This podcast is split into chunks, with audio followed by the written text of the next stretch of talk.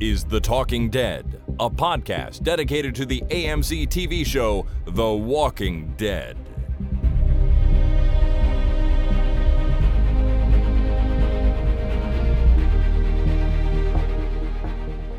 Hi, my name is Jason, And my name is Chris. and this is The Talking Dead, episode number 524, recorded Thursday, April 1st, 2021. April 1st. It's April Fool's Day, Jason. That's what they tell me.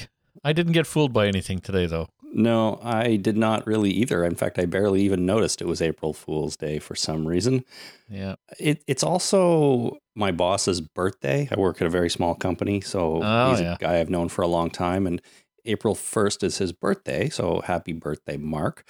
But the other fun thing about that is um, he's he's kind of a guy who who enjoys a good joke, you know. And I thought for a long time that like him having his birthday on April 1st was just some sort of long con joke he was playing. I don't know if I've Right. ever mentioned that before, but turns out it actually is his birthday. And You saw some ID?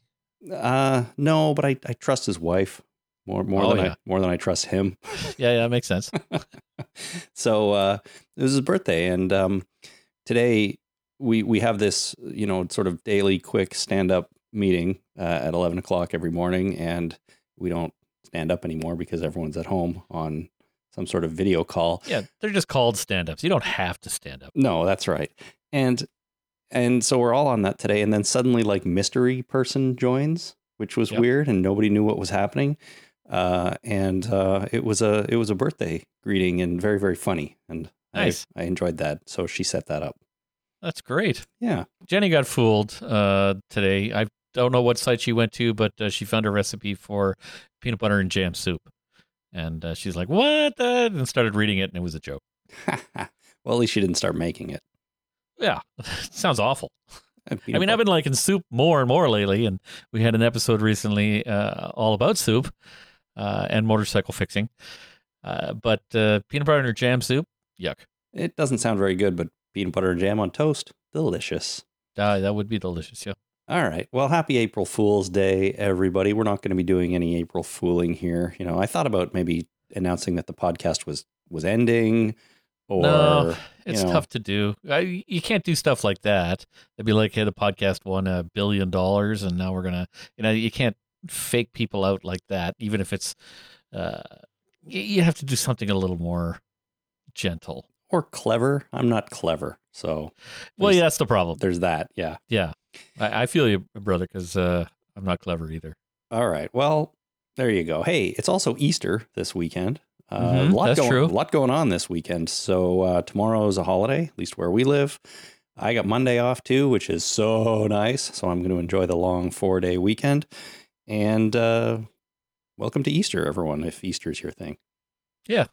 All right. Well, now that all the local and international celebratory events are out of the way for this Mhm. weekend, we have some listener feedback to do. And this is, of course, listener feedback for Diverged, episode 21 of season 10 of The Walking Dead.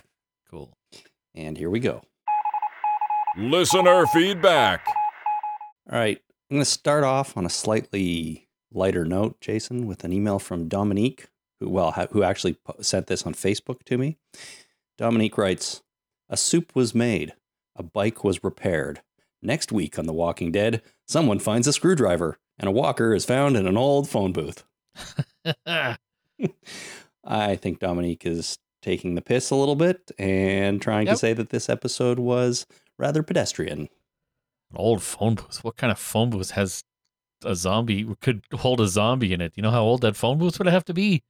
Well, phone booth doors can be tricky, right? I mean, they they fold in the middle. At least some of them do, and and if you're in there and you don't know which way to push or pull or whatever, you can get confused. And I think if a zombie was stuck in there, it's not going to know what to do.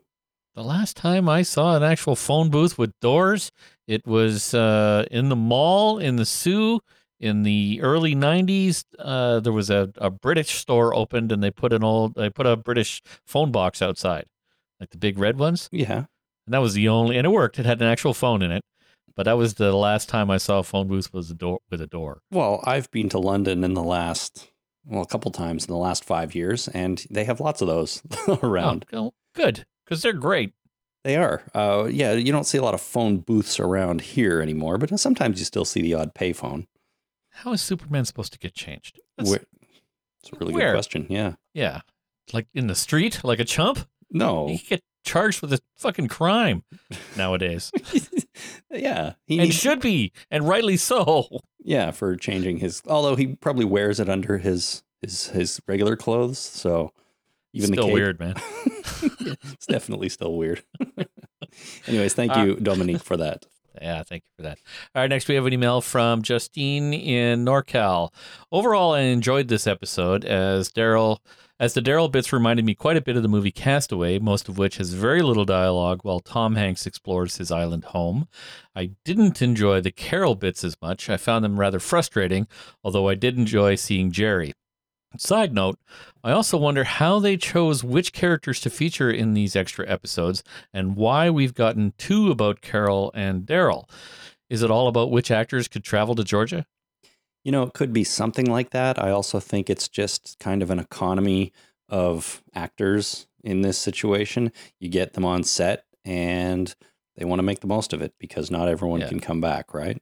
You keep the crew small, you keep the actors small, you keep the, the whole thing as small and as uh, contained uh, and has as separated. Can you contain something that's separated? I don't know, but as controlled as possible. Yeah, exactly. It's just like the other week when uh, um, Eleanor couldn't make it to the set to portray Yumiko, right? So they had her record some voice somewhere from somewhere else, some remotely, record some lines.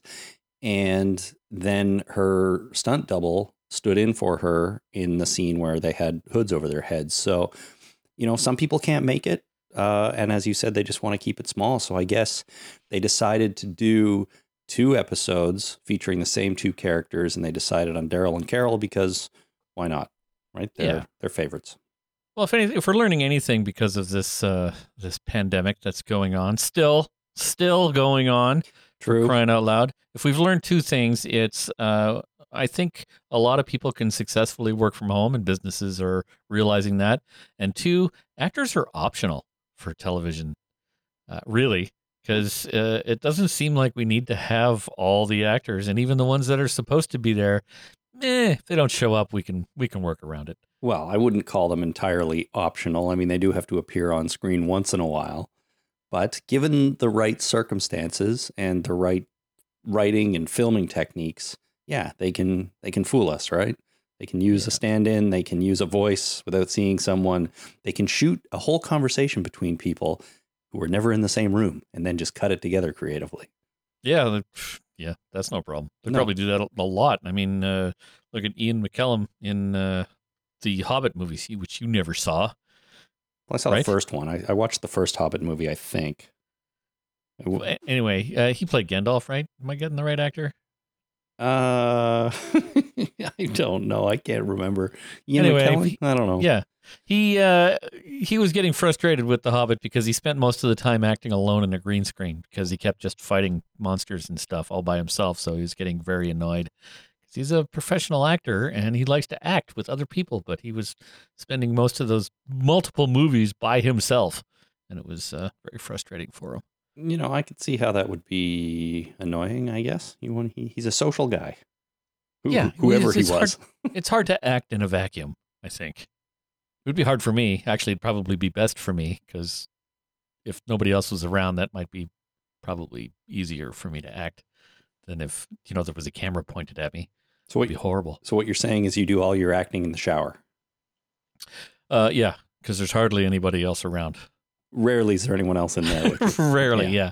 and I've been on camera before. I did uh, a couple of commercials and some interstitials with the clown band and various uh, morning shows and stuff. And I fucking hated every second of it, of being in front of a camera. I despise it.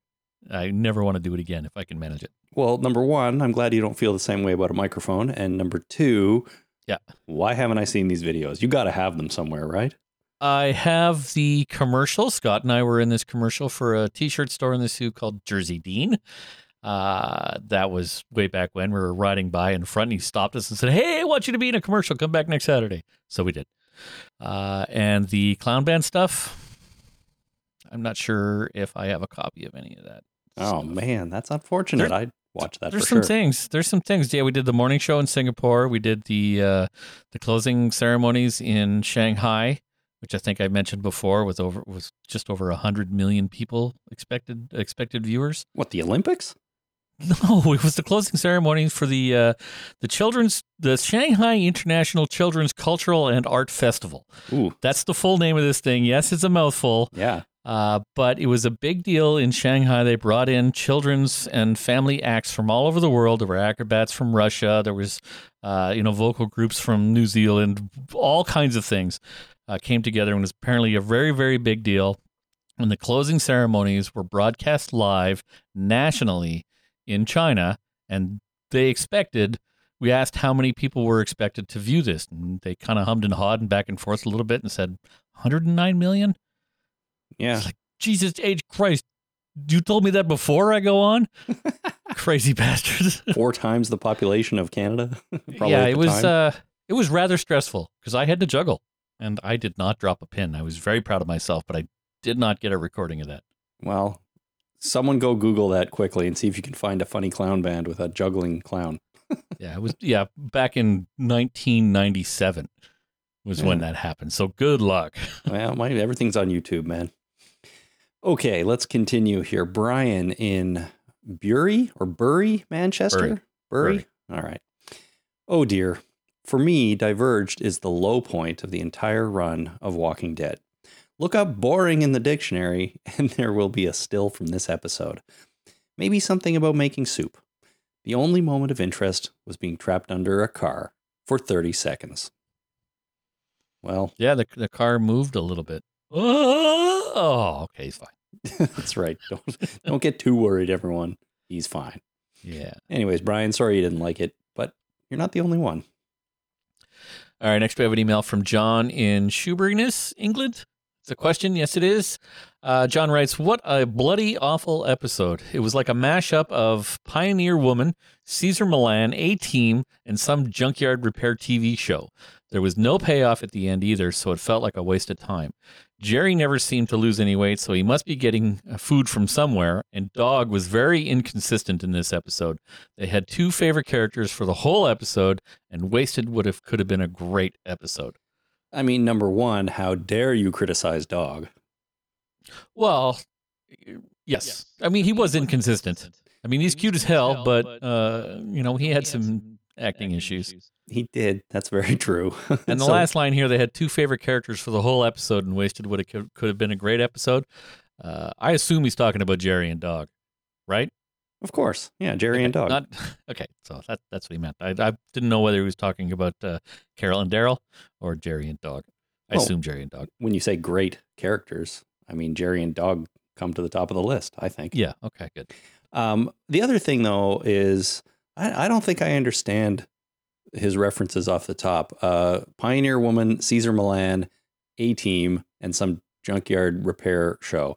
I know what the A Team is. Yep. Do you know what the rest of those things are? I do not. He's from Okay. England, so I assume it's English. English. Uh, I did watch uh, an English junkyard uh, repair TV show. It was called The Bodgers, uh, I think, or Bodger, uh, which is slang for somebody who fixes something.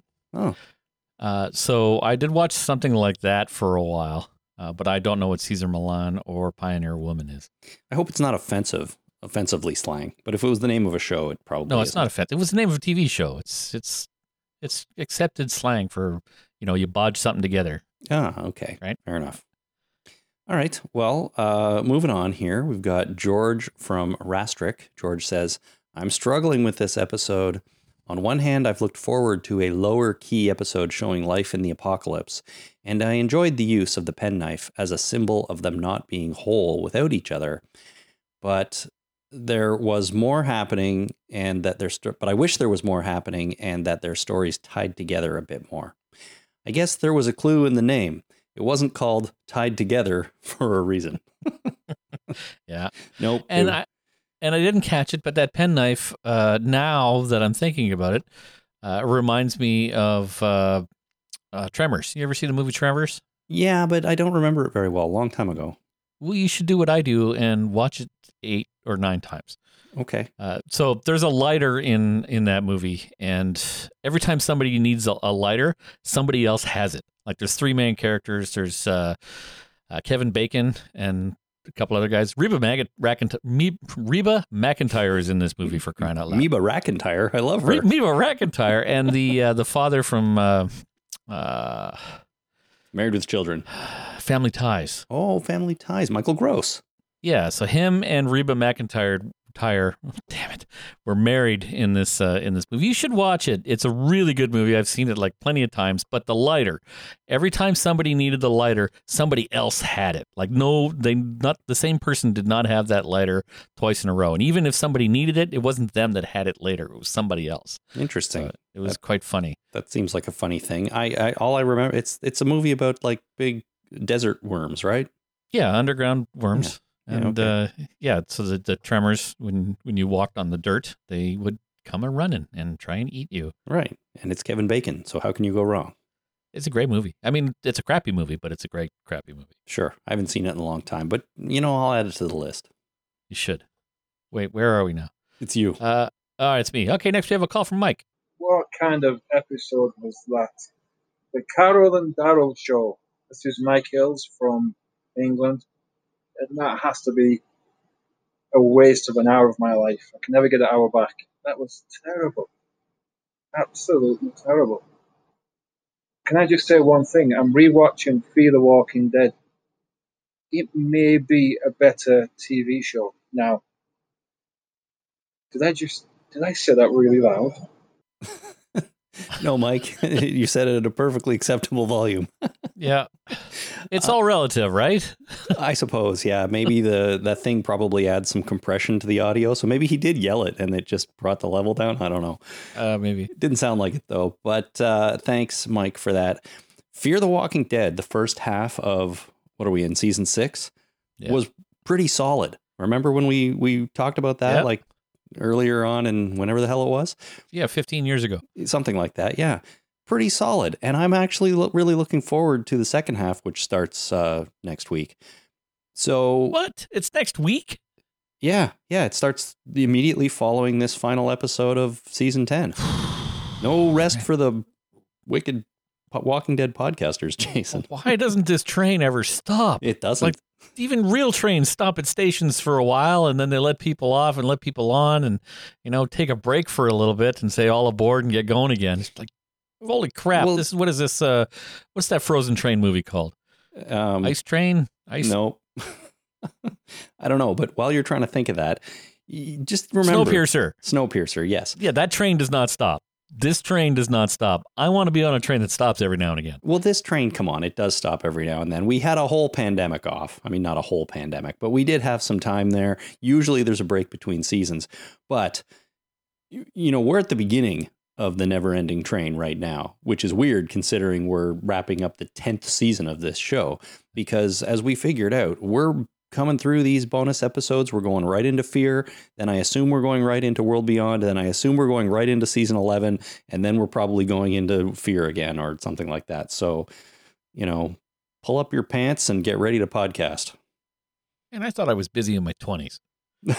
That was nothing. No, and then you met me, and I'm like, hey, you want to do a podcast about a TV show? Well, it's not just a podcast, it's everything. it's just that uh, nothing ever stops. There's no f- breaks at all. I just, Nope. give, somebody give me an hour. Just You're- an hour. That's you're- all I want. Your job is busier than ever. You have a son now. You've got a house to worry about. You've got all kinds of things going on, plus this. Yeah. Probably other shows to watch. I mean, no, there's no break. Uh, TV's stressful. When TV gets stressful because there's so much, I get I'm behind on uh, my Winter Soldier and the Falcon thing. Uh, you know, I haven't even started that, and that's always stressful because there's there's uh, spoilers on the internet for all that, and I got to keep up. It's yeah, just- you do. it's so stressful. Everything is stressful. Well, there's only two episodes of Falcon and the Winter Soldier so far until tomorrow when there'll be a third. Um, but it's not as good as WandaVision. Well, don't spoil anything. And I'm also behind a couple of episodes on For All Mankind, and I really like that show. Comes out every Friday. Now there's another one coming out tomorrow. Mhm. I can't. I can't keep up. Plus, speaking of Robert Kirkman, there's Invincible on Prime now, the animated show based on his other comic, which is actually pretty good. I've seen the first three. Wait a minute. They made a TV show out of that. It's animated, ad- adult animated. It's it's not for kids. That's about that that superhero that. Uh, uh, okay, I'm not going to spoil anything because it, I I read the comic. It was fucking great. Yeah, no, Amazon Prime, Invincible, uh, animated show for adults. Check it out. There's only three out, but I think the next one probably comes tomorrow as well. You rat bastard! You just added to my list. Thank you very much. All right. Well, Stupid, j- enjoyable entertainment. I know, eh? What a time we live in. uh, all right, let's do a call here from Robbie. Hi, Chris and Jason. This is Robbie from outside Boston. Uh, first time reaching out to you guys. Just a little context. I love the episode. I, uh, me personally, when I watch these episodes, I don't anticipate it pushing the story along too long. So I think if you go into it with the mindset for these bonus episodes, you probably enjoyed a lot more. And in regards to Dog going with Carol, I think it's Dog knowing that Carol needed his help or his company more than Daryl did at that time. If you take Dog out of this episode, I feel like Carol would have lost her mind even more without Dog being there to comfort her. And in regards to him sitting there and watching her the second time rip apart the wall, it's because she yelled at him the first time. So I feel like he just kind of learned from that. And in regards to where is everybody else at Alexandria, they're probably on the outside of the wall and that's why you didn't see everybody else. Again, I love this episode. You just got to look below the surface and check all the little details and uh, see the relationship of Carol and Daryl, where it's at, and the turmoil, and how they basically need each other, and they work better as a team. Thanks again, guys. Appreciate it. Thank you so much, Robbie. So you see, it's not all it's not all negative, and I wanted to mention that actually a minute ago, but forgot that there is definitely some negativity in in the feedback this week and around this episode in general. But it's not all bad, and we do have some more positive takes on it, including Robbie there, who I do think makes a really good point when he says that the the interactions between Dog and Carol are more important than they may seem off on the surface because she's talking to Dog, she's expressing her feelings, which is really just communicating it to us, the audience, and that's that's an interesting dynamic, right? Animals are there. Yeah. Like people live longer when they have pets, I've heard, you know? People have lower stress from petting dogs and so on. So why not let dog stay with Carol for a while and let her work some stuff out by chatting with dog? All right, fuck it. I'm getting a dog. Well, talk to talk to my kids, man. They talk about getting a dog every other day. They really, really want a dog. I don't know what I'm going to do. My wife misses the cats. She wants to get another cat. Yeah, well, go for it. I would get cats too. I've I've I grew up with cats, but I'm kind of allergic to them, so I'm hesitant to get a cat Yeah. because it could go either way. Like some cats don't bother my allergies as much for some reason. It just depends on the animal, I think. But like your cats, for example, damn near killed me. I don't know what it was about them. Um, Uh, yeah, they're just they exuded, you know, allergens. Sure, but I mean, your cats were great. I loved them. I love cats, but I didn't want to be around your cats. But then there's the other odd cat that I see that doesn't seem to bother me so much. But I also am just, I like animals. I would love to get a dog. I'm just not interested in training a dog. I just want the dog to come fully baked and behaved. And that's, Yeah. I mean, Like I guess, I guess you can get rescue dogs that are like that, but I don't know. Well, you, yeah, it's a lot of work. Right. It- It's a lot of work, and you got to take puppy paternity leave, and uh, you know, get the dog acclimated to the house, and then you got to take a training class so that you can learn how to train the dog. So you, it's kind of train the trainer kind of thing. hmm Uh, you know, puppy classes. You could go to puppy classes, and then uh, I, I- don't know, get That- them a crate. that's if you get a puppy, but you don't necessarily have to get a puppy, right? You can get a grown dog, and I don't know. I don't know. We think about it a lot around here. Well, now's the time. It There's prob- probably a backlog. There's probably a waiting list for all dogs at this point. who knows. I don't know. breeders. You could just go to the pound and get one, I guess. Well, that's what I was Get a thinking. rescue. Yeah, yeah, but we'll see. I don't know. Kids are old enough to walk the dog, though. That's nice. Oh, good. All right. Next, we have an email from Zoe in Sarnia, Ontario. I watched Angela Angela's Kang. I watched Angela Kang's thoughts on this episode, and they made sense of it. I thought the rat was kind of stupid and I didn't see the point. And then when I heard her take on it, the rat is supposed to represent everything that is going wrong with Carol, Daryl, and Alexandria. At the end of the episode, the rat finally runs out and Daryl comes back. Maybe that means everything that means everything is going to start looking up for them at Alexandria. Yeah, the rat is an infection in their relationship and in Alexandria and in the wheat, apparently. But in the end, the rat leaves, or, you know, at least runs out of the garage. It kind of goes around the corner and probably back in the hole in the other side of the wall. But let's just yeah, ignore just like that. I'm I'm getting the hell out of the line of sight back to the 75 friends and family that I have inside the walls. But if you ignore that and take it as a metaphor, the rat has left the building. And so maybe, you know, as Zoe says, Alexandria is going to look up. Things will be looking up again. Yeah, let's hope. Let's hope. I do hope so. But I probably also don't think that's very likely because, as we know, we can't have any happiness on this show for too long. No, this is not a this is not a comedy. Definitely not a It's comedy. supposed to supposed to not be a comedy. We had some comedic moments, but we'll let those go for now. Sure. All right. Here's Cindy from Columbus, Ohio. I know a lot of people are down on this episode, but I really liked it. It was nice to see the trials and tribulations they go through in their everyday lives. I thought for sure Carol was, Carol was going to put that rat in the soup. I'd have to be pretty desperate to eat that. Well, I don't know if I'd go out and you know make rat soup today, but I don't think I'd have to be desperate. I just I think I would need to a be hungry and b be able to catch a rat, which I'm not entirely confident of. Yeah. I just think it's funny that you would say, you know what, I'd eat a rat if I was a bit hungry. Well, it You know? depends on what else is out there. You know, uh, all animals are opportunistic, right? It's all a matter of calories, right? It's it's finding calories and taking the easiest calories you can possibly get, and animals are like that.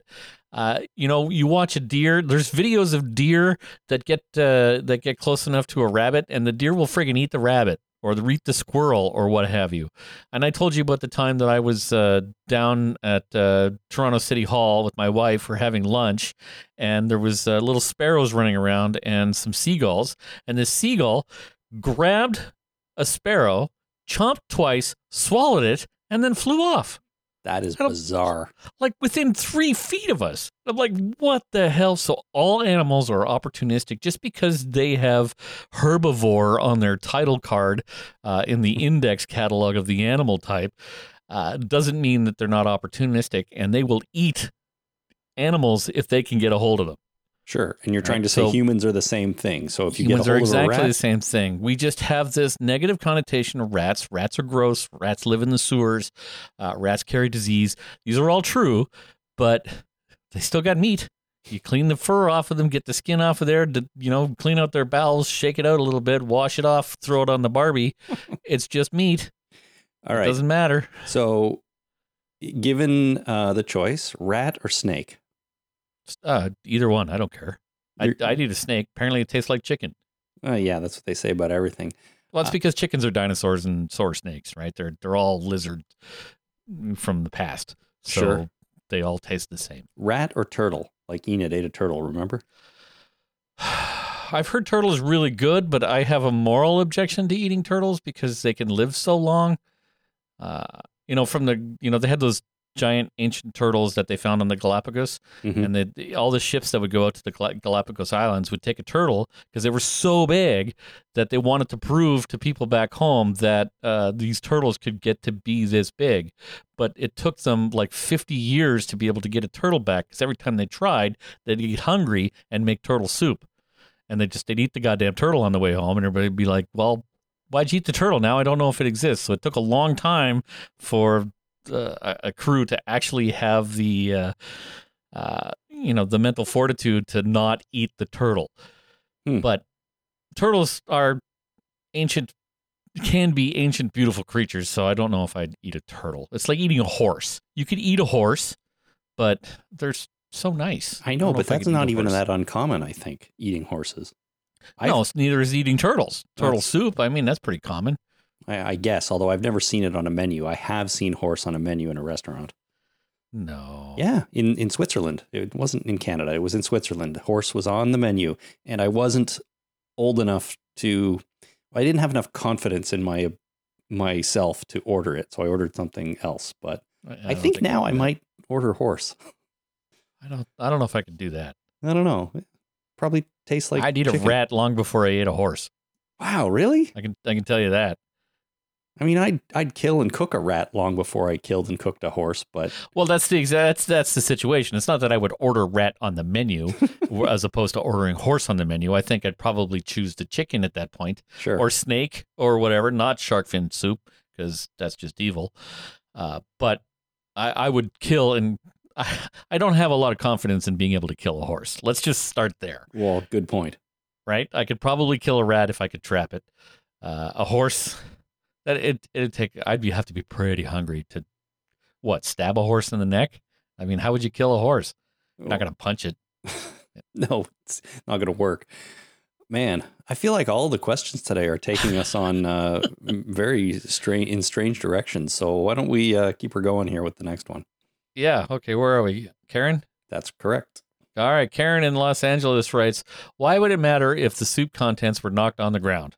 It's not like she wasted any of the food or washed any of the food or her hands. It's still she's still wearing dirty gloves and cutting it up with Daryl's dirty pocket knife."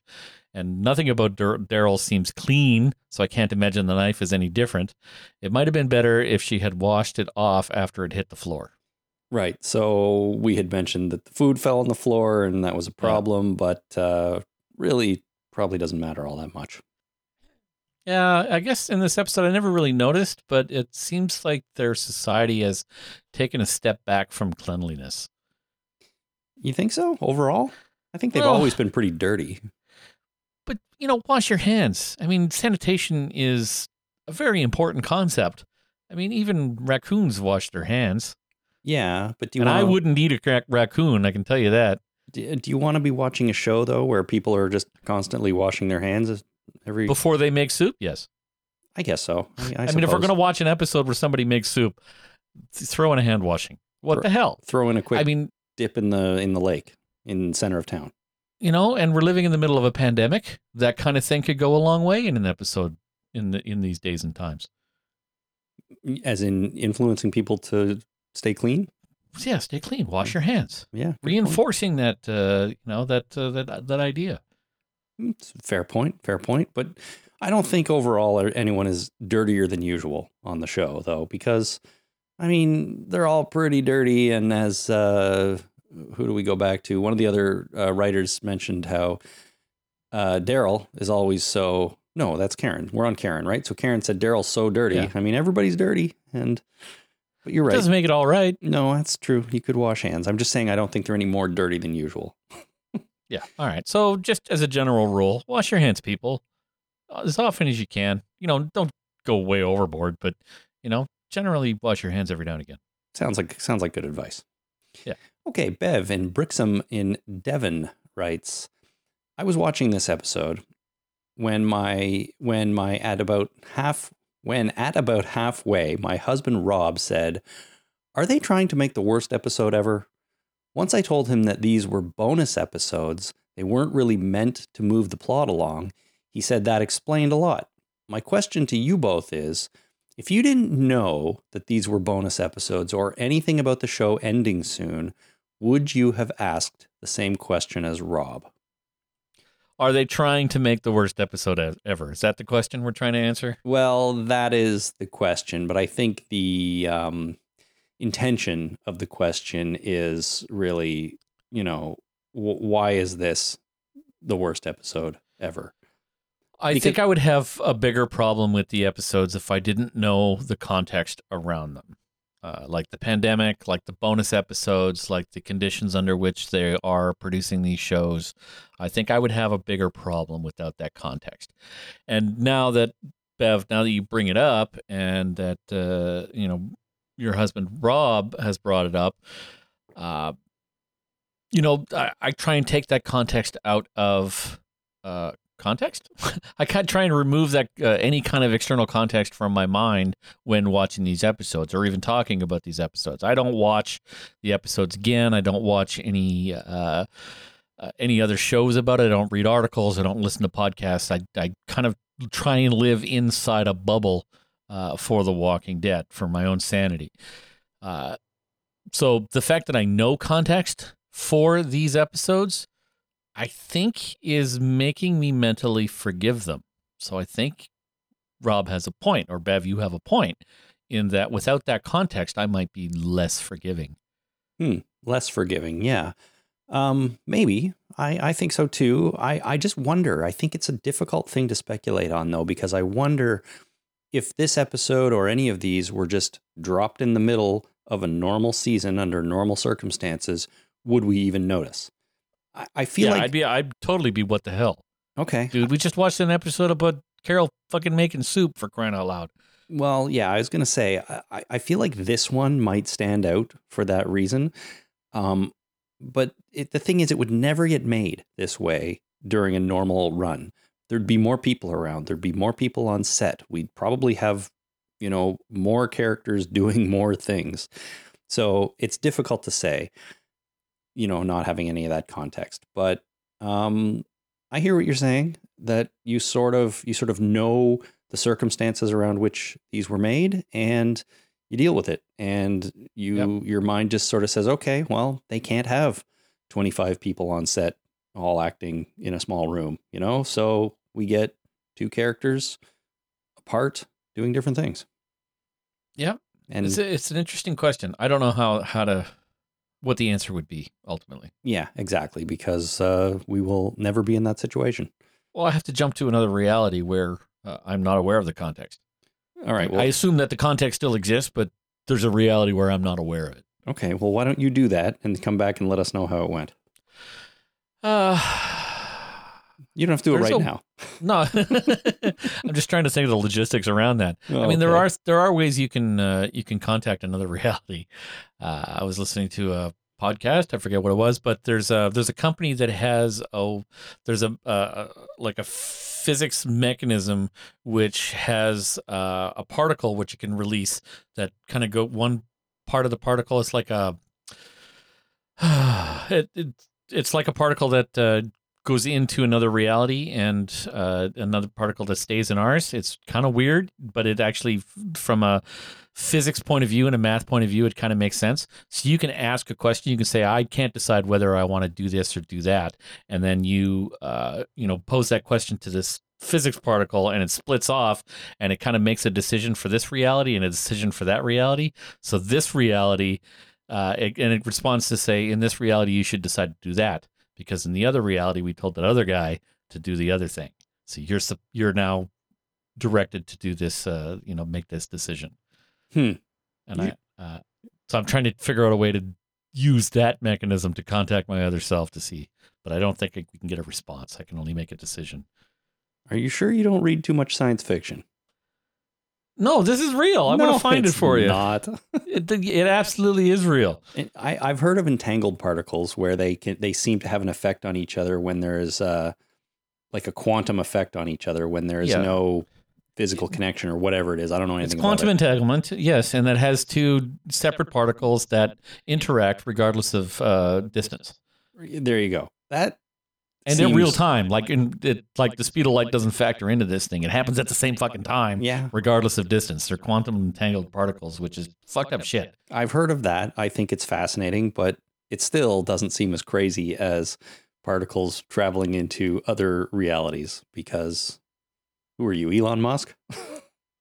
Uh, Elon Musk is, you know, he's doing stuff in this reality, isn't he? Well, don't don't tell him that because he thinks we're all living in a simulation, which I guess is a different thing. To be fair, Well, yeah, his simulation. I mean, he's got enough fucking money. well, maybe With Jeff true. Bezos. Jesus Christ. All right. Well, lots to cover there, but that's for another time. Uh, next up is Emil in Sweden, who writes in Hi, I noticed the ammo on the walker that Daryl killed. He looked like a Reaper. So it's short and sweet, but this is a thing that's going around the internet right now where Daryl runs into these military guys, uh, a few of them, military zombies, and everyone thinks, okay, well, we were introduced to this Reapers group in the first episode with Maggie. That guy was wearing military fatigues, camouflage. And then these guys are. So is there a connection? Are they the same group? I mean, why would they introduce the Reapers in that first episode and then never come back to them unless they're waiting till season 11? So I think there's something to that. It could have just been a little hint or something in there to remind us subconsciously that they're out there, but I really don't know. But I thought it was worth mentioning. Well, we should find out if they all killed themselves. Like if the Reapers are, you know, all committing suicide, they're not going to be a problem for very long. No, they're not. But I don't think, well, that guy blew himself up, of course. These were animated walkers, so they are dead for sure, but uh, they didn't blow themselves up. But I don't know. I mean, maybe these are just people in the group that for some reason died and became zombies, and who knows how big the group is. I just think it could be a thing that these were members of that group, but it also assumes that they all wear military uh, clothing all the time, or at least camo clothing all the time. But you wouldn't think that'd be a thing anymore, but maybe. That could be. You know, it, it did seem very uniformish rather than just uh, ad hoc, whatever I could find clothing wise. Yeah, that's true. That's true. I don't know. We'll have to see. Uh, it'll be weird if the Reapers never come back again, but I don't think it's going to be next week because we know what that episode's all about. And then it's going to have to be season 11. So we got a It bit of, sure will. bit of waiting. All right. You read two in a row, but in order to get back to where we're supposed to be, you have to read the next one too. I read two in a row. Yeah, Oh, sorry. All right. that's okay. this is Dale. We can't get off the off the pattern here because You know, I'm all messed up if you go off the cadence or go off the uh, the alternating thing. I gotcha. So, okay, this is Dale in Maryland. Dale writes This pandemic really has me watching the technical aspects of the show. Unless I am mistaken, at no time did both Carol and Daryl appear in the same shot, unless it was from behind. And then these could have been stunt doubles. Ooh, trickery. So it, it's it's interesting. I mean, they were only together in the episode at the very beginning, right before they went their separate ways, and at the very end, I guess. Yep. But I went and rewatched the beginning, and sure enough, there's two or three shots of them walking along the path from behind. But when they're interacting, there's never a single shot with the two of them together. Sometimes there's an arm reaching, like when he's handing her the, the knife or when she's offering him the, the water canteen, but they're never in the same shot together. So it could very well be that they were never together to shoot that. And I think that's interesting. What about at the end? You know what? I didn't go back and check it at the end, um, but my brain is telling me that they were at least there was at least a wide shot with the two of them together. Yeah. I don't remember how the cutting during the actual conversation went. Because that could be thematic, you know, in the cinematography, in that uh, by not having them in the same shot, it shows their s- separateness, right? Like when Yeah. uh, uh, conversations somebody's uh, having at a table, right? Uh, if they're if they're fighting, it's always over the shoulder, you know, shooting one person, shooting the other person, shooting the one person. But when they start to agree, uh, then you they take you see a shot of them both together. And you can also tell in a movie when uh, people are starting to fall in love or whatever in romantic comedies because uh, they start having uh, start wearing the same colors rather than opposing colors. Sure. That's from my wife. She's like, "Oh, they got the same color on. They they must be in love now." Well, that's good. I mean, how else would we know they were in love? yeah. So I'm just thinking if it was separate at the beginning but together at the end, that might be appropriate for the theme of the episode, right? Yeah, it might be. That's a really good point. I might go back and check that in a little while. But the other thing I noticed from the beginning is that even when they were shot from behind as they were walking, they were still, you know, a good six feet apart. So they were maintaining the social distance, it feels like, when they were doing that. That's good. And then Dog was in between them. So he was kind of the barrier. Yeah, you got to watch out because dogs have uh, they've reported cases in dogs now, right? I have heard that. Yeah, I've heard that. I've also heard that dogs can sniff it in people. Like dogs can be trained to smell it, smell COVID if you have it. Which, boy, if they could just hire a bunch of dogs to be the testers, I think a lot more people might get tested. Yeah, well, it depends on the number of false positives and, or even more worrying, the false negatives, right? You know, some dogs could smell some cases in some people, and then the whole thing goes out the window, right? yeah. But- Dogs can smell other things, right? Like Parkinson's and brain tumors and all kinds of weird things. Like dogs have that sense of that fucking the noses on dogs are is just phenomenal. It's super uh, canine. Like it's amazing. It's I was going to say superhuman, but it's not. It's super canine. It's absolutely a superpower that dogs have. Sniffability. Well, Dogs probably talking to each other like when the dogs get together to have dog powwows and dog discussions and stuff. They probably talk about. Did you know that one human could tell another human is crying without them actually making any noise? Did you know that they could just look at their face and tell them not to tell that that person is crying? Isn't that crazy? That would be yeah, crazy. that's it's nuts for dogs. Yeah. it's like I don't understand it. How can they do that? Friggin' humans and their face recognition bullshit. It's crazy. All right, next we have a call from Jordan. Hi, Chris and Jason. This is Jordan from the Nighttime Podcast here. Uh, Chris, you may remember meeting me in Toronto, I think about a year or two ago. Regardless, it was in the prior world that existed before the pandemic. That's the first thing I want to talk about is uh, is there irony in the fact that the world that we live in now seems to be slowly getting back to normal and one of the big signs of that at least for me is the fact that the fictional show of the apocalypse that I like is back on TV, and that has made the world feel a bit more normal.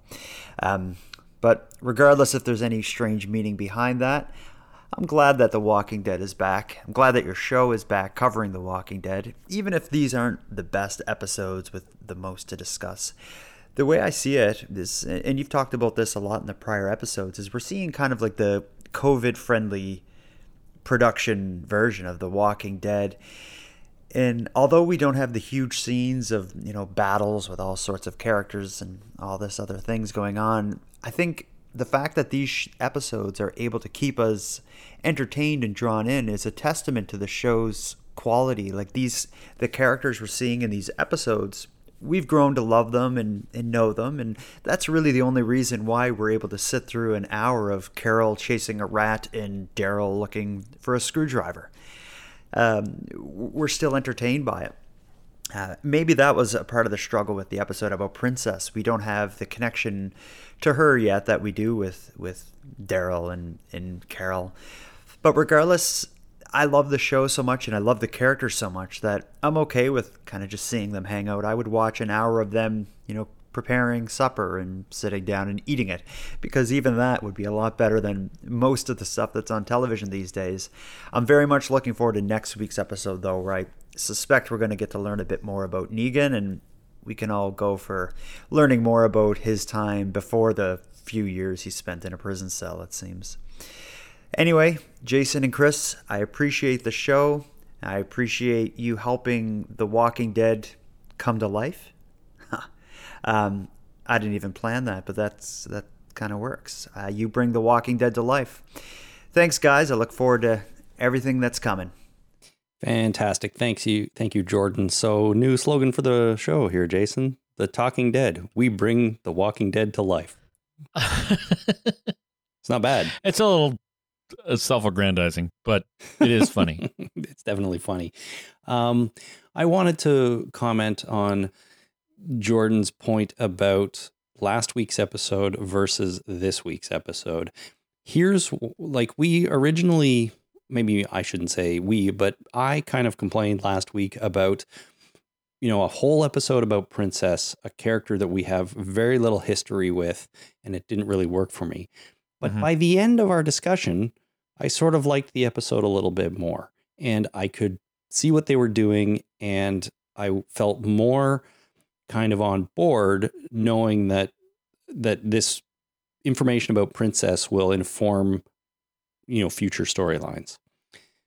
This episode is about two characters that have been around forever that we know really well that um, that we we see and we get an episode like this about them which doesn't really seem well that focuses on them but doesn't really seem to drive anything forward very much and i gotta say by the end of our conversation i didn't like it less but i don't think i really liked it anymore mm. so i don't know what all that means but it is what it is and uh, it kind of makes me appreciate the princess episode more than I did at the time. Yeah, well, uh, I I don't think we can read a whole. We have to read a whole lot more into it, other than what's on, you know, uh, the face value there. So I think that that's important. That sometimes when you talk about something, it uh, it makes it better. And sometimes when you talk about something, it makes no impact whatsoever. and that seems to be exactly what's happened. Yeah. Yeah. It's uh, it's the same theory I have about music, right? You listen to a song uh, enough times, you confuse the familiarity with it with actually liking it. There are songs that, you know, I've mentioned this before. There are songs from the '80s that I like now that I fucking hated in the '80s. hmm So, and it's because I've listened to them instead of listening to them five times back in the '80s. I've listened to them to a couple of hundred times now, and uh, now I like it. Sure. Just gets into Well- your brain and sticks there. Walk Like an Egyptian. Oh man, I can't tell you how much I hated that song in the 80s. Now, I think it's pretty good. Yeah. Well, they're they're a good band. I I, I don't mind the Bangles, right? Yeah. Yeah. Don't mind them at all. So, No, of course not. but back in the '80s, you're right. I probably would have been like, "What the hell is this? This isn't Guns N' Roses," which was my favorite band for a long time. Yeah. I mean, I've always liked Manic Monday. Good song. Very good song. Yeah, very good song. I, I'm not a big fan of the Guns N' Roses, except for Sweet Child of Mine. I don't think I ever really liked Guns N' Roses. Dude, Appetite for Destruction is a classic. Like, put it on. I can't on recall now. it in my head at this point. Yes, you can. You know, I could probably uh, November Rain. I can recall and Sweet Child of Mine, but uh, Appetite for Destruction, maybe uh, Paradise City, yeah. but uh, not. I can't. I don't recall that song. Welcome to the Jungle. I'll have to hum a few bars. No, you know it as soon as you you heard it. But boy, was I into them for a number of years there. And I still am. Like I put that on sometimes because I absolutely love it still. No, I like Slash. I think he's fantastic. Yeah. You know, the drummer that was in Sweet Child of Mine, I thought the drumming in that was uh well, at the time it was so like now looking back, it was so simplistic that even me a non-drummer at the time could figure it out and it kind of got me into drumming. But uh he wasn't the drummer for very long. He had a drug problem and they kicked his ass out. Yeah. Well, there was some- Slash, I'm I'm all on board with Slash. I think he's fantastic. there were definitely some problems like that with the band for a long time and a lot of bands at the time, you know. Uh, all, anyways, thank you, Jordan, for calling in. I just wanted to shout out Jordan does the Nighttime podcast, which is about Canadian true crime mysteries and weirdness. As I think those, I think those are his words. Um, but check it out; it's a very cool show. Nighttimepodcast.com. I recommend it. Mm. Uh, it's my turn, right? I don't want to screw Yes, the sir. order up again. No, that's it. You're up. All right, Nathan on the internet writes I thought some of the dialogue between Carol and Jerry was pretty forced. In their first conversation, I kept feeling like they weren't listening to each other while the other was speaking, to the point where I wondered if they were even acting on the set at the same time. So there, that comes up again. Yep. I also agree with you guys that Alexandria felt empty. I think they might have added some sound effects of people being busy in the background to help it feel more full, but I didn't quite buy the false reality of it. I don't think there was much point in any of the tension building moments in the episode either, such as Daryl struggling with walkers. I think with smaller episodes like this, it's best to let go of all that and focus more on intimacy, dialogue, psychological exploration, and world building. Although there was some of that with Carol, I thought her needing to fix, uh, needing something to fix plotline was a bit too simplistic for such a wonderfully complex character. Yeah, and pretty gender biased now that I think about it as well. You know, Carol makes soup where Daryl fixes a motorcycle. Yeah, I mean, I hadn't even occurred that hadn't No. even occurred to me until now. Me neither. It Maybe makes me kind of sad. Yeah, it's true. It sort of does. She could have just fixed stuff around, you know. Uh, she goes to Jerry and says, "Give me something to do. I need something to do." And then his stomach rumbles and says, "I could use something to eat." It's like, wow, why don't I go fix you a sandwich or something? Right? It's like, no, I'm going to make soup, which obviously is. I've talked about this. It's too late. By the time if you're hungry, starting to make soup is just it's too late. You're done. Like, go find something else to eat and make soup. But it. Uh, I got some. I got some Well, she she did fix the solar panels too. She did that. She did. Maybe she could have done that throughout the whole episode instead of making soup. Well, solar panel repair. I mean, it seems pretty important. It's very important, and there could have been other stuff around that she could have fixed. I'm just, uh, I'm, a, I'm, a, I'm a little worried. Uh, I'm a little disappointed from a feminist point of view at this point. okay, well, I don't think it's going to come up again. Not right away, but maybe they should have had that in mind when they were putting this one together. But then again, does it make me a bad person to think that that uh, you know it's it's sexist for her to make soup? Which, you know, she's perfectly capable of making soup if she wants to make soup, and if she wants to make soup, that's fine, right? Who am I to say that she shouldn't make soup just because she's a woman? Like, God damn it, I I feel bad about me now. Well, I'm sorry, Jason. I didn't mean to make you feel bad, and neither did Nathan. I'm sure. I'm confused. If she okay, I'm, I think I've settled on if Carol wants to make soup, that's fine with me. Of if she wants to try and catch a rat, that's fine with me too. If she wants to cook a rat, you know, you know all the power to you. You Just clean it first. Just do Right? what you want, is uh, what you're saying.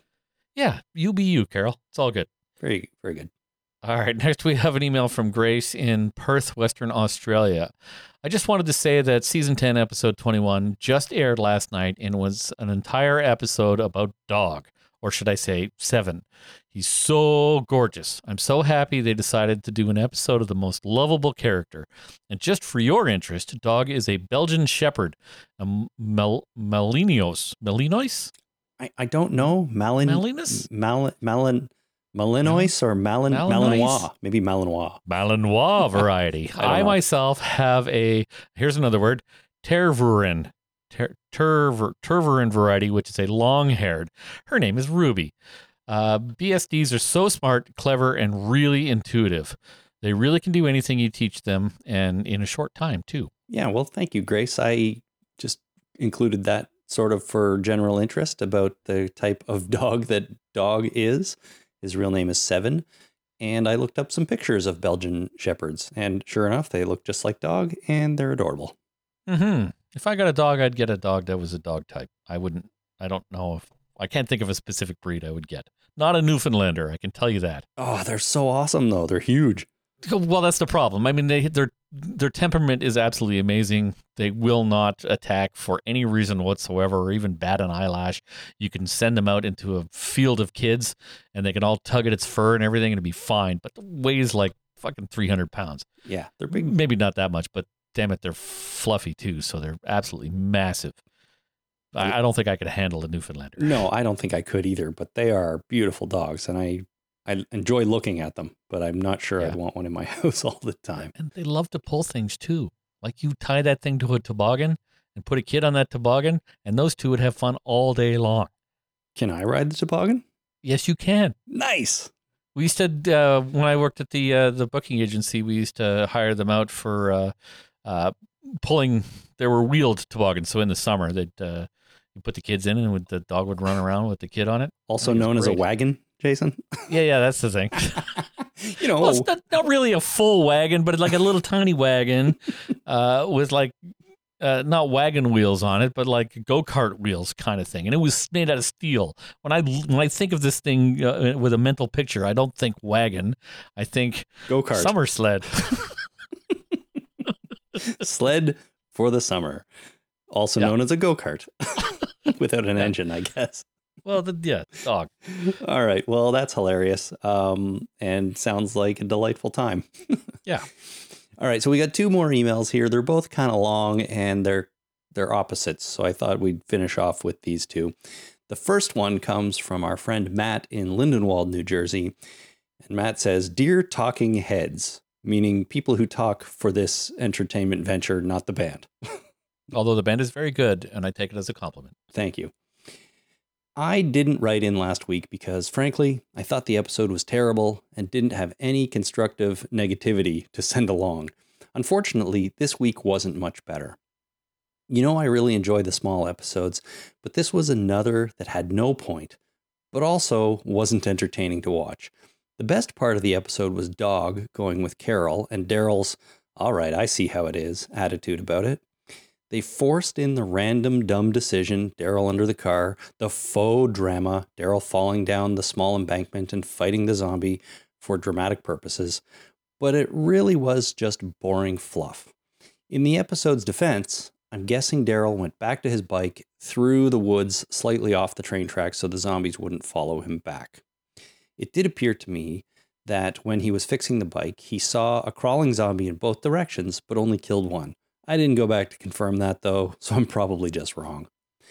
The Carol making soup and punching drywall storyline just stunk.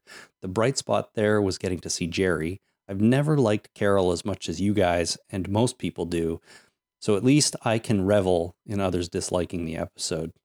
Here's hoping the Negan episode next week is good. I won't hold these episodes against the Walking Dead team, though. They at least attempted to make a few episodes to hold people over until the final season, which will surely take three years to finish. Ha ha. Yeah. so, yeah, so that's Matt's pretty negative take on it. Um, and, you know, Daryl going back to his bike after killing that uh, walker down the embankment. I had said what happened to all the others that were around that were chasing him, but I guess as Matt says, maybe Daryl took a slightly different route and was able to avoid them. Yeah, cardio. You know, you, you run around for a while and get them off your uh, get them off your tail. That's what you do. That's what you do. But uh, yeah. thank you, Matt, for that take. Now, I've been thinking about Carol a little bit, and I have said that I like Carol, and she has was one of my favorite characters, or is my favorite character, and I think that's kind of a, a holdover from like season four where Carol was a badass and she was killing little girls left and right, and she shot the shit out of Terminus, and uh, she was a complex character. And then remember that one time she had machine guns up her sleeves, right? Remember that? Yeah. So that was dumb, but you know, awesome in a certain point of view. But I'm not sure Carol's my favorite character anymore. Now that uh, Matt, that you bring it up, I, I think maybe I kind of hung on to Carol being my favorite character far beyond the actual feeling that she's my favorite character. I don't know if I could pinpoint my favorite character at the moment. Maybe Aaron?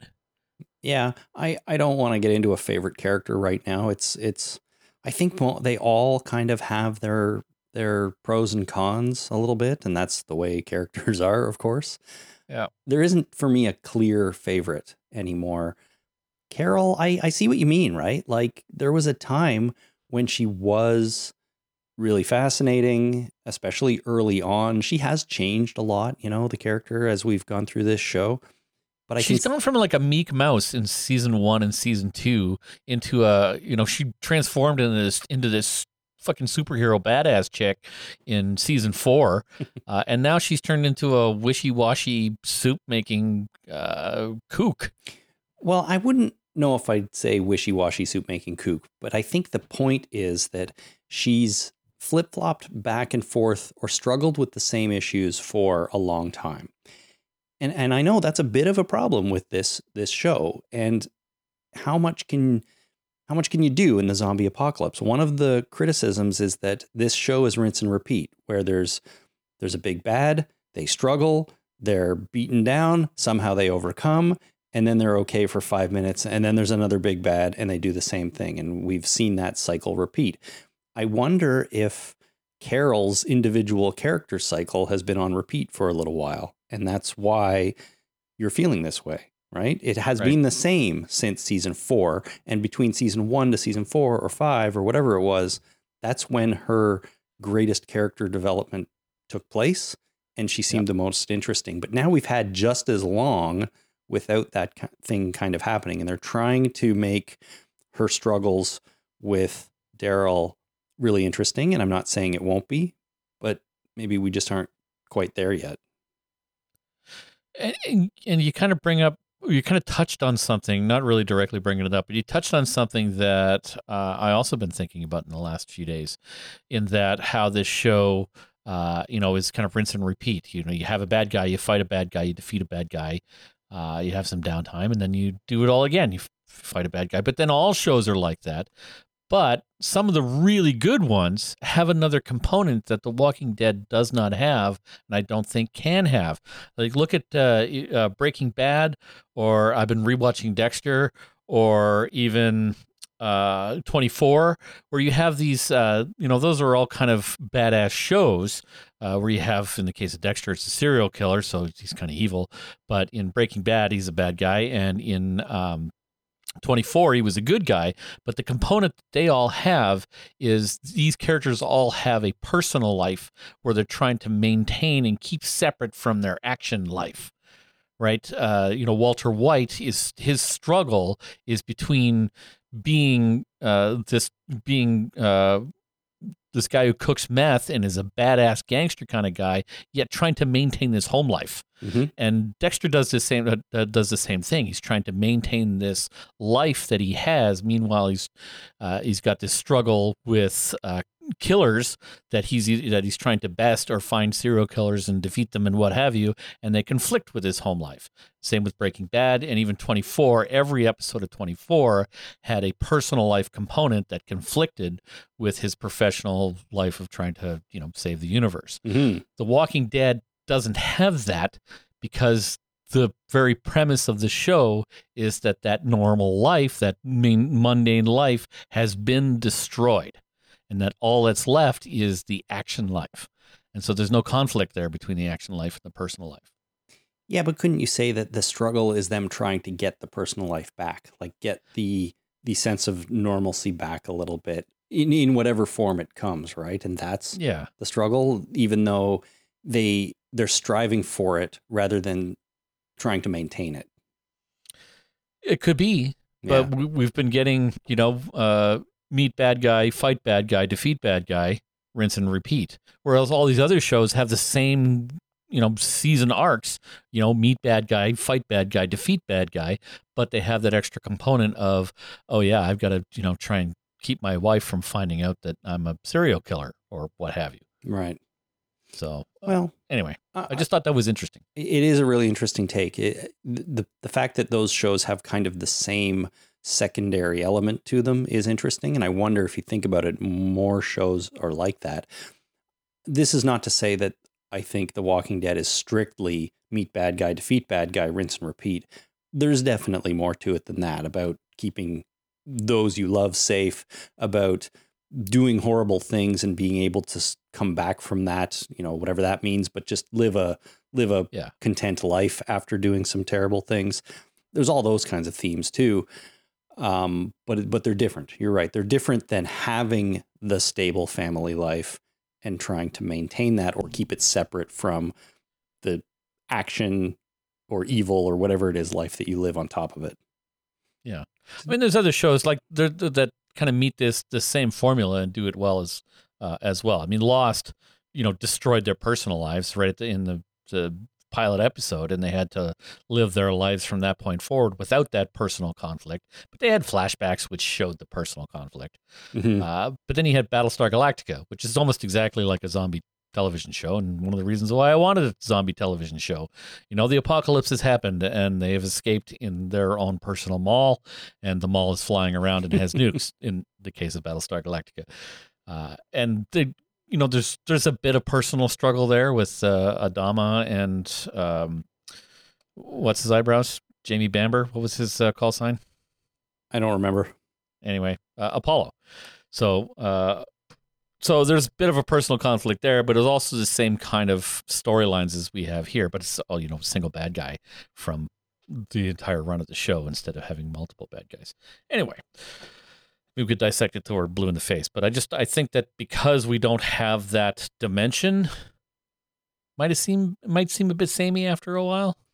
It, it, it might. It very well could. Um, and to just cycle it or bring it all back. I mean, this was yeah, please. start started by talking about Carol um, and how she's been going through the same sort of struggles for a while now. Um, but it's kind of one dimensional, think, is ultimately what it is, right? She progressed Yeah. a lot, got to a point, and then became stagnant a little. But who knows? I mean, we have, you know, we have one more full season to go with this. And I hope they can really make it worthwhile for all the characters involved, big or small, you know, and and uh, and make it an exciting season, and and resolve everything in a nice wrapped up package with a bow on it. That would be fancy. and a nice, unlikely, a nice uh, bow made from entrails. of course. let's say, because she, found, you know, Carol found that uh, scarf thing, and I thought it was entrails, so maybe we could wrap an entrail bow around it. Oh, beautiful And gross. and gross. All right, finally, finally, We have an email from Hannah in Daphne, Alabama. Hannah writes, I found you guys almost exactly a year ago, and you pulled me through a, the long days of the shutdown and the uncertainty. The running joke in my house is that somehow I found two Canadian best friends while locked down in coastal Alabama. Right. So if we could stop here for one second, I had, when I read this email from Hannah, for some reason a thought came to my mind, and it was, you know what? How fun would it be to just abandon everything, hop in a car, and drive around and meet all of our podcast listeners like this who call us two Canadian best friends. yeah, could be you know, fun. Just drive around. It's like, hey, Hannah, we're here. We're just here to say hi, and then we move on to the next one. And like, how fun and weird and creepy would that be all at the same time? It would be a whole lot rolled into one. Let's just say that. And let's, if we're going to do that, let's give it a year uh, before we do that, shall we? Like like not leave for a year or hit the road well, and be gone for a year? Well, not leave for a year. We'll give it a year before we leave. Okay, right. Enough. Just let everything settle down a little bit more. I think oh. maybe it's probably for the best. Uh, and then we'll drive around and uh, show up at people's houses and be creepy as hell. Mm. Hi, we're two podcasters from the internet. Bye. See you later. Just came to say hi.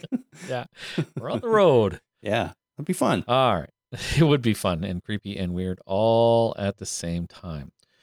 Uh, okay, so continuing on, Hannah writes, uh, "I'm in the minority minority here, but I loved this episode, and I think it will overall set us up for a big emotional response to later episodes. In my opinion, the Alexandria scenes pre Negan were comfortable time. Everybody had shelter, food, jobs, an actual community.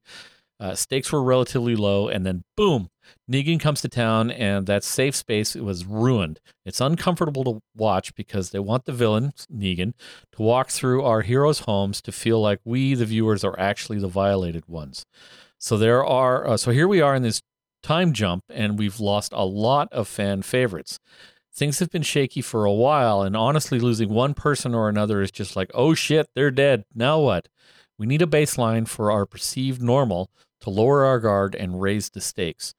That is the larger purpose of the episode, in my opinion. The mundane Carol seeking purpose and finding it.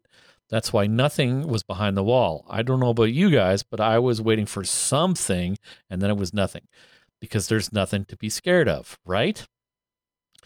Uh, I think Angela and the writers just want us to feel comfortable where the, where we are, so we can yank the rug out from under us in the last five or six viewers when we get to the final season. Uh, Angela writes an emotional show that sneaks up on you. I think she's setting us up for a strong final season, and I cannot wait to watch it. Yeah. So interesting point there, Hannah. That they're they're sort of lulling us into submission a little bit. Nothing in the walls because there is nothing to be scared of, and then you know we're going to have season 11 when everything goes crazy again and uh, the rug is pulled out from under us and we all have this huge emotional response. So, frankly, I look forward to it. So, yeah, and this is my concept of uh, buying in, paying off, mm-hmm. right? Like, uh, and, uh, you know, season two was like that. Beginning of season two, the first half of season two, the first bunch of episodes, boring as shit, right? That nothing happened. They were on Hershel's farm. Uh, you know, they argued, uh, they pissed and moaned, they went and searched for things. I think that's when uh, uh when Carol had the not Carol, uh, when what's her name had the master class from Shane. Uh, so it was boring, but then friggin' Sophia came out of the barn and everything was worth it, right? Like it was just such a a, payoff that everything up before was absolutely and immediately forgiven. Totally. So maybe we're doing that again. Maybe we're, you know, we're buying in, you know, that we're paying a, an emotional and mental cost at this point, and that uh, Angela Kang has got plans for us, and uh, will it'll pay back tenfold. Our our our ship will come in, our horse will win, we'll uh, you know hit all lucky sevens, we'll get a twenty one and blackjack Mm-hmm. How many more of these? Are You can just let me go on here. Anyway, go for it. maybe, maybe Angela's got a plan. Well, listen, I have complete faith in her. I think she's proven herself as a fantastic showrunner, despite everyone hating this episode. She's done some of the show's best work over the last couple of seasons. So Angie will bring it together. I have confidence, and it's going to be great. Yes, I, I I I agree with your optimism. Good. I don't agree with what exactly what you're saying. I have hopes, but I uh, I applaud your optimism. All right. Well, I think she's going to get it done. So I agree with Hannah. Um, I can't wait to watch it. Season 11 is going to be fantastic, and I look forward to it. But we do have one more episode of season 10 to cover before, you know, we have to worry about season 11 at all. And that is next week's ep- episode of The Walking Dead, which, as we speak, is available on AMC Plus. So uh, some people might have watched it already, but it's the last one, and I'm hearing it's pretty good. So I'm looking forward to getting around to this one this weekend. Now, the title of this upcoming episode is called Here's Negan. And I'm pretty sure we have plenty of listeners out there who could have some fun doing a title read for that. Yep. So, everybody, I expect some good title reads this week for Here's Negan. Um, and I will be disappointed if I don't get any. yep. Just go back and watch Johnny Carson and or The Shining. So don't let me down. That's right, The Shining for sure. uh, anyways, that is the next episode coming up. We will be back next week on Tuesday to cover that, of course. In the meantime, if you want to get in touch with us, visit our website at talkingdeadpodcast.com and send us a voicemail by clicking on the send voicemail link at the top of the page. You can also visit our Facebook page at facebook.com slash the talking dead or send all your emails to talkingdeadpodcast at gmail.com. All your relevant emails. Don't send emails that were meant for your mom to us. That's not going to be helpful. Or your boss. No, that's no. right. Don't send your work emails to us. Or your bank. You know, just send us relevant emails, please. Relevant emails uh, with title reads and things like that. So that's coming up next week. For now, that is it for this one. I hope you enjoyed, everyone. Until next time, my name is Chris. My name is Jason. Thanks for listening. Ciao.